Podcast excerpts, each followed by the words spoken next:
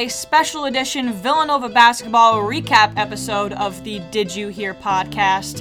I'm Emma Houghton, he's Pat Zhang, and Pat, in a time period now where a lot of crazy stuff is going on, I truly thought Villanova would be the one steady and get a pretty dominant win over the unranked 8 and 13 at the time Butler Bulldogs. Villanova lost by 12, 73 to 61 on the road. Yeah, you said special edition episode. I mean, it was special for Butler. It certainly yeah. was not not for Villanova. That was a disaster of a performance, a complete letdown. It uh, it derailed what was seemed like a decently clear path to a Big East regular season title. Uh, just a lot of ramifications from this game that I'm sure we'll get into. Yeah, um, Baylor lost its undefeated season last night to Kansas. UNC upended number 11 Florida State. There was another one too. Marquette Xavier beat, beat them Creighton. earlier in the, yeah, in the Marquette week beat UNC. There have been some weird Xavier beat Creighton last night and I thought that pretty much seals up Villanova's Big East regular season. I did too. Title. Uh, I did too. Yeah, your, your two constants basically in college basketball right now. Michigan blew away Indiana yesterday. Yep. And Gonzaga, twenty-one straight double-digit victories for the yeah. Zags. Just they're on their they're on their own level. Oh yes, they are. And with all those losses, I thought that this a, a, a dominant win over Butler on the road at Hinkle, which has always given Villanova problems, could have maybe even gotten them into a one seed spot. And it doesn't look like that's the case anymore four out of five years now, Villanova has lost at Hinkle. That includes the 2018 championship team as well. But this ranks up there as the ugliest in, in, my mind because just this is not a talented Butler team. That, uh, saying it's not a talented team is probably the nicest thing I can call Butler. I you just saw how they even tried to close this game out. They can't shoot free throws. They turn the ball over. They have terrible shot selection it's a bad team. Like it just it's to not sugarcoat it. It is a bad team, which just magnifies how horrific of a loss this is for Villanova, even more so. Yeah, I so I have three things right off the bat, and I said one of them to you right before. People are talking about how much how many problems Villanova has had at Hinkle in years past. Those Butler teams were different. Those Butler teams had a guy named Kamar Baldwin who was the best closer in college basketball. Stud this is a different Butler team that didn't even have, in my opin- opinion, the their best player on the floor today in Aaron Thompson. Completely agree. Villanova still proceeded to lose. And the third thing is that quite literally, people throw out the words, this is the worst game I've ever watched, this is the worst shooting performance. This is quite literally the worst Villanova shooting game in the history of the Jay Wright era. Two for 27 from three. I, I think I'm still working on wrapping my head around yes, the fact that they went too. two for 27 from deep. Just the you know the Villanova staple obviously is from beyond the arc, and it wasn't like all of the shots were contested. Butler did play decent uh, defense around the three point line. I will give them that. I thought the perimeter defense was pretty strong there, but Villanova just missed everything.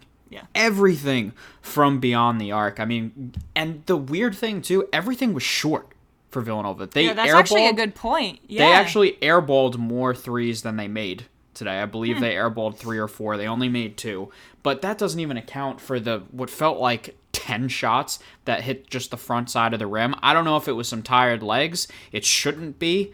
Uh, you know, after they've had a lot of space, I know they played St. John's midweek, but there were still three days in between this game and, and the Johnny's game. But, oh, this was the, as you said, the, just the ugliest shooting day that we've seen Villanova have. Yeah, and the week before that, they had a whole week off. Mm-hmm.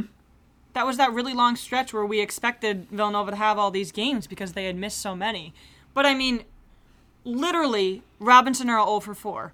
Samuels 0 for 4. Moore 0 for 6. I need to talk about Moore because I am having some serious problems with him lately. Gillespie 1 for 5. Daniels 0 for 6 from 3. Yep. And Cole Swider was 1 for 1.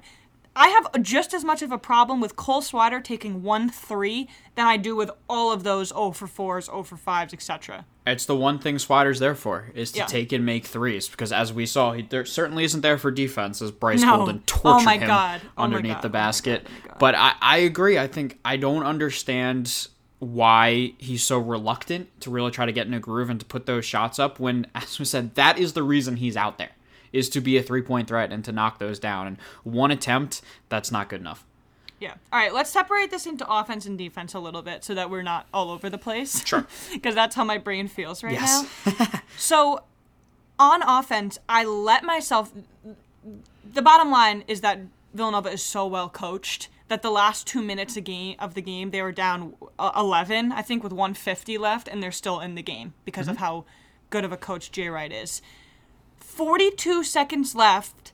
Villanova gets the steal and they get an offensive rebound and they're still not able to hit the three. That's where I really I, we haven't seen too many games this season where Villanova hasn't hit the shots that mattered. Yep. And you're putting the ball in Justin Moore's hand, who is one of our most who is one of Nova's most consistent shooters, and he wasn't able to do it. And the other huge problem I had was that Collin Gillespie had two field goals attempted in the second half. I think that's right. Deep in the second half, he had one field goal. That is unacceptable. Yeah, I, I agree. I mean, Moore just as the whole team was not able to hit anything from deep. I actually think Moore was the best part of this offense, though, in the second half, driving to the rim. Yeah, he and had a getting couple into some of those really- layups because no really one else cuts. did anything. Now, I don't think this was a great game for Justin, but at least he did that. Jermaine Samuels has been so good the last couple games. Just uh, no show today on offense. Two for eight, 0 of four from three. Put up some. def- Most of those three point looks were not good looks either, which is He was all not- short too. yeah, which was just not the sh- uh, type of shots you want him having. Also fouled out there with five uh, personal fouls. Eh, just there were the the movement wasn't there. You know Villanova isn't the fastest team in the world, so they struggle to really blow by guys and get to the rim. That's why I think that Moore is the best at doing that on this team. Caleb Daniels continues to be really cold. I know he put up 10 points today, but I wouldn't exactly say it was a great performance from him. Uh, the bench got very little on offense. Jeremiah put up 16 to go with 16 rebounds, which you'd say is a huge performance. I do think the rebounding was really important for him, too. but did he ever really look like a massive difference maker down low? I don't think so, but I think that was more just because no one else was hitting shots around Yeah. him. Yeah, I agree. I actually think Slater had a very poor game. And for as much stock as we've been putting in him the past couple of games, it was surprising him and Samuels to see them both have really bad games like they did today was disconcerting. The Samuels one really kills you because Yeah. he's so important to this team with just being a jack of all trades type player, and the scoring has really been there. I believe he was averaging 17 points a game over the last four or five games. That sounds Uh, right. and then just to see it drop down to four and zero shot production, it, it was devastating for this team today. It's it's the tale as old as time at this point. Collin Gillespie got off to a hot start. You and I were texting about it. I felt good about it. It was nice watching him. It seemed like he had gone back to his old ways at the beginning of the season where he was dominating teams. And then it just completely fell off. And the entire team just unraveled around him. Villanova got out assisted today. How often do you see that? Six assists in the Six entire assists game. is so low. Yeah. It's so low, and I think that is just an attribute of the the shots just not falling today, as we definitely saw 37% as a team, 7% from beyond the arc. Uh, for Gillespie, I thought it was a little bizarre in that, as you said, he started so well, but where did he start well? He started well underneath the basket, driving and using the post moves. He and then he just went away from it. You didn't see him really get back underneath the basket until what three minutes left in the game when he he did Uh, it again and then missed the layup the as well. half. Yeah. But it, it was Yeah. just so strange to not. He was crushing Butler underneath the basket in the first ten minutes of the game. To to just go away from it, d- didn't feel right. I was laughing so hard because actually the Nova's last game was against St. John's. That was a CBS Sports Network game. I'm Yep. putting both my hands up in an X because we don't like CBS Sports Network. but the game before that, UConn called by the same guys, Andrew Catalon and Steve Lappas. We can't get away from Lappas. Pat, Steve Lappas, if one more opposing defender goes for the shot fake, Steve Yes. Lappas is going to have a heart attack calling this game.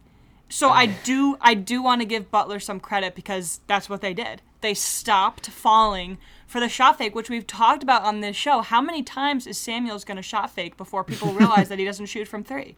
That was my It favorite blows part my of- mind. Of, of, every game is that every single defender jumps at Samuels like he's Yeah. a knockdown three point shooter, and he's obviously not. Now he has been much better this year, which I give him a ton of credit for. But as you said, Butler did get better at, at staying on their feet and forcing Yes. Villanova to actually try to make some contested jumpers rather than being able to find the space that Nova's usually so good at. Yeah, Uh, and I think that was what that was what really deterred Collin too, because Butler Yes. started to, to stay on their feet. I do want to compliment Butler on their on their defense, especially perimeter defense. It was it was strong today for a team that I don't think is very good. They played Villanova very hard around the arc. Yeah, and Aaron Thompson is their best defensive player, and he did not play. Yep. All right, let's so let's move to Butler then. I I mean, Bryce Golden, their big man, had 13 points. If they had fed him in the post against Cole Swider, which they started to do in the middle of the second half, I think he legitimately could have had 25 to 30 points. I completely agree with you, and that's this is the problem at this point is that it is a broken record. The you know the cat's out of the bag. Villanova is just not up to par on interior defense, and you can have your way with them underneath the basket. And both Golden and Nze did it really really well, and it is it is probably my biggest concern now as we head into with the calendar turning into March tomorrow. That that is what is going to undo this Villanova team is that it's it's not that they're not good underneath the basket, they're really poor at interior defense, and it's just going to kill you. And teams are starting to harp on that more and more, and it hurt them really badly today. I have two concerns. One of them is that, well, one of them to to dissuade it. Villanova, quite literally in the history of the college, might never shoot as badly as they did today. I Yes. wish Pat and I were talking. I wish we had a an easy way to look up how many teams in the country have shot as badly as Villanova did today. Two made threes with 20 or 25 attempts, because I'm willing to bet that it's not that many I would agree. one of my concerns is if the three isn't falling again not as much as today but if it's not falling as as usual as it usually does their two point shooting has become very inconsistent that mid-range jumper that we absolutely raved about from robinson earl at the beginning of the season doesn't seem as consistent anymore He's not But my- taking it as much either, Yeah. which is strange. and my bigger concern is who is Villanova going to play against the best big men in the country? Because if they can't stack up against Bryce Golden, how's Drew Timme going to look Yep. at Gonzaga? How's um, Hunter Dickinson going to look at Michigan if Villanova even makes it that far? Because at this point, they certainly don't even look like an Elite Eight team right now. Can you imagine what Luka Garza would do to Yes, Villanova? Luka that's- Garza, yeah. Just it's terrifying to think about it, and it is it is my biggest concern with Villanova is the interior defense at this point. I can't say I think that a two for twenty seven performance from three is really indicative of how this Right. team is going to play down the stretch That's- and how this team exactly does play. I mean. Yeah. Um, but like it is a great point of yours that when the three is not falling, do they have other ways to generate offense? And what it has been this year is from the foul line. Again, they shot 92% today. They are an elite free throw shooting team. Only 12 attempts. They're usually more than that. Uh, but that has kind of been their fallback this year. But the, just the three was way too much to overcome today. and they didn't do a good enough job getting to the free throw line. That's a perfect segue into the other team because Butler is one of the worst free throwing sheet free throw shooting teams in the country. They were 9 for 20 and they hmm. still won this game by 12. Pat, help me figure this out, please. That's how bad Villanova played. That's the Yeah. simplest way to put it because 45% from the line, I believe they're in the mid 60s as a team. It, to be able to close out games and be that poor from the line, I don't even know how you do it at all. But Yeah. Butler was able to today. I mean, Villanova made it at that close at the end. I actually don't think 12 points is as indicative as how close it was at the end of the game. I would because agree. those two, if that after that steal, if that three had fallen, it would have been a two possession game, I believe, and then things could have gotten interesting. But Villanova was able to stay in this game because they didn't freak out over sending Butler to the line because they were so bad at sh- at shooting from the free throw line. I, I don't really know what else to say about it other than Butler isn't a team that's going to compete in March. We know that already, despite them having some pretty big time wins over Seton Hall, Villanova, and Creighton. that's all I have to say. They just for Villanova to to show out this badly in a time that's so important with Creighton coming up next, it's not a good look at all. As you said, kind of to lead off this the, the podcast today, it was a weird week. It was a Yeah. bizarre week, and and this this result is towards the top of them because it just everything you look at on here, it just doesn't make sense. How things turned out, but you know, hats off to Butler and to LaVall Jordan on getting the win at home against Villanova, as they just always seem to be able to do so.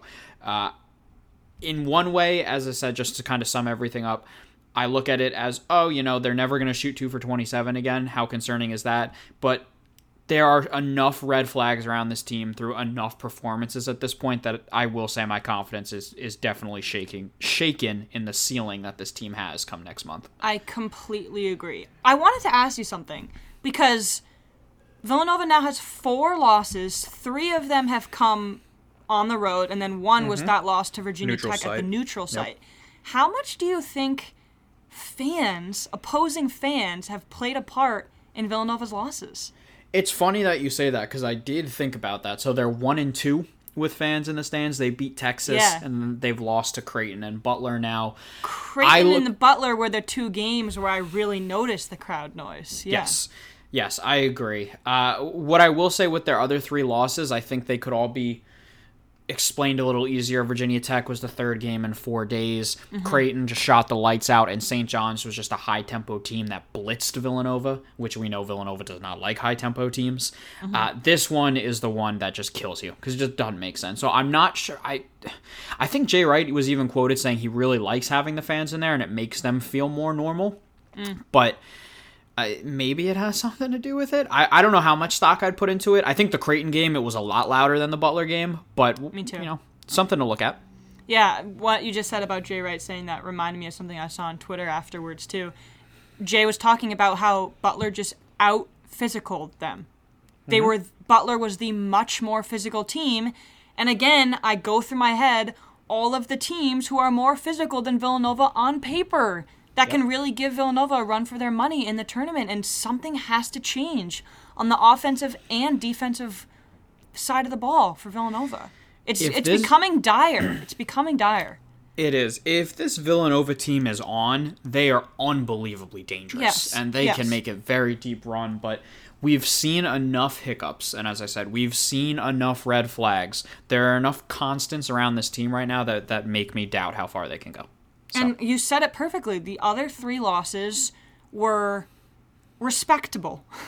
This one was not respectable. no, this one's all. not. This is unacceptable. Uh, I, I wanted to say one last thing about Butler. If not for Dawson Garcia on Marquette, Chuck Harris might be running away with Big East Freshman of the Year. He's a good He player. he is a good player, and he ripped Villanova to shreds around the perimeter today. Yeah. and uh, impressive to see that just from a freshman at, at Butler. So so good to see that for him, and he should be a name that should stick around the Big East for a little while. I think so too. And, and Butler is putting together a hell of a finish to this season. They, really beat are. Hall, they beat Hall, they beat Villanova, and then their last game of the season is at Creighton. And Villanova doesn't have an easy stretch either. At home versus Creighton, which is a, a relief for us at this point, and then at Providence, which is always an issue. Villanova lost that the regular season finish to Providence last year, I, I, I believe. Yeah, the, this is no easy way to round out the schedule. This was supposed to be the easy game for Yes. Villanova that they should How have won. How many times have we said that? Yeah. Yes, we said it This multiple times game. leading into the game that this this was the easy one. So now two very difficult matchups for the Wildcats and Big East tournament looming just what ten days away. Yeah, we had said that, or actually, I don't know if you actually if you agreed with me. I didn't think Creighton was a must win in terms of tournament seedings and all that. If Villanova loses to Creighton on what is it Tuesday or Wednesday, the third, there are going to be more problems, and Villanova could potentially move to a four seed in the tournament. It could get it could get pretty bad. Yeah, I think that I don't think it's a must win by any stretch, just because you know they are going to be in the tournament regardless. Right, But right, right. but seeding wise, yeah, if Villanova doesn't come away with that win over Creighton, I mean the committee will be able to poke some holes through through wins for Villanova that they don't have. They have that big win against Texas. Arizona State was nice, um, but you know that I think they could really use that resume booster with a big win over Creighton. I do too, and hopefully this isn't a momentum halt halting Yes. loss because they're going to need to bring a lot of that at home versus Creighton. Absolutely. Huge game on Wednesday night. Yeah. And Creighton is, I mean, yeah, Creighton is coming off a loss too to Xavier. Yes. Yeah, they did not look good against Xavier. Xavier's tough. I think Xavier should be a tournament team from the Big East, but I wish we'll see how it all shakes out. them. And, Yeah. and that's the problem with the seeding and the schedules this year is that it's no one played everyone that they should have. Villanova should have, you would think, two more wins against DePaul. Uh, they didn't get to play Xavier at all. It's just Yeah. it's how things broke out this year. Yeah, I agree. I agree. But a 12 point loss, hopefully, this is the last time we have to talk about teams poking holes in Villanova's season and resume and their team itself. Yes. Would would agree with you there, but all right, that will do it for us then here on a special recap episode. Butler coming away with the 73 to 61 win over Villanova at Hinkle Fieldhouse. Make sure to follow us on Twitter and Instagram at Did You Hear Pod to let us know what you think. Uh, give a listen to our episode coming out on Wednesday morning, which we are super excited about with Mr. Michael Bradley. That is going to be really entertaining, so please make sure you don't miss that one. And otherwise, Emma, that's a wrap.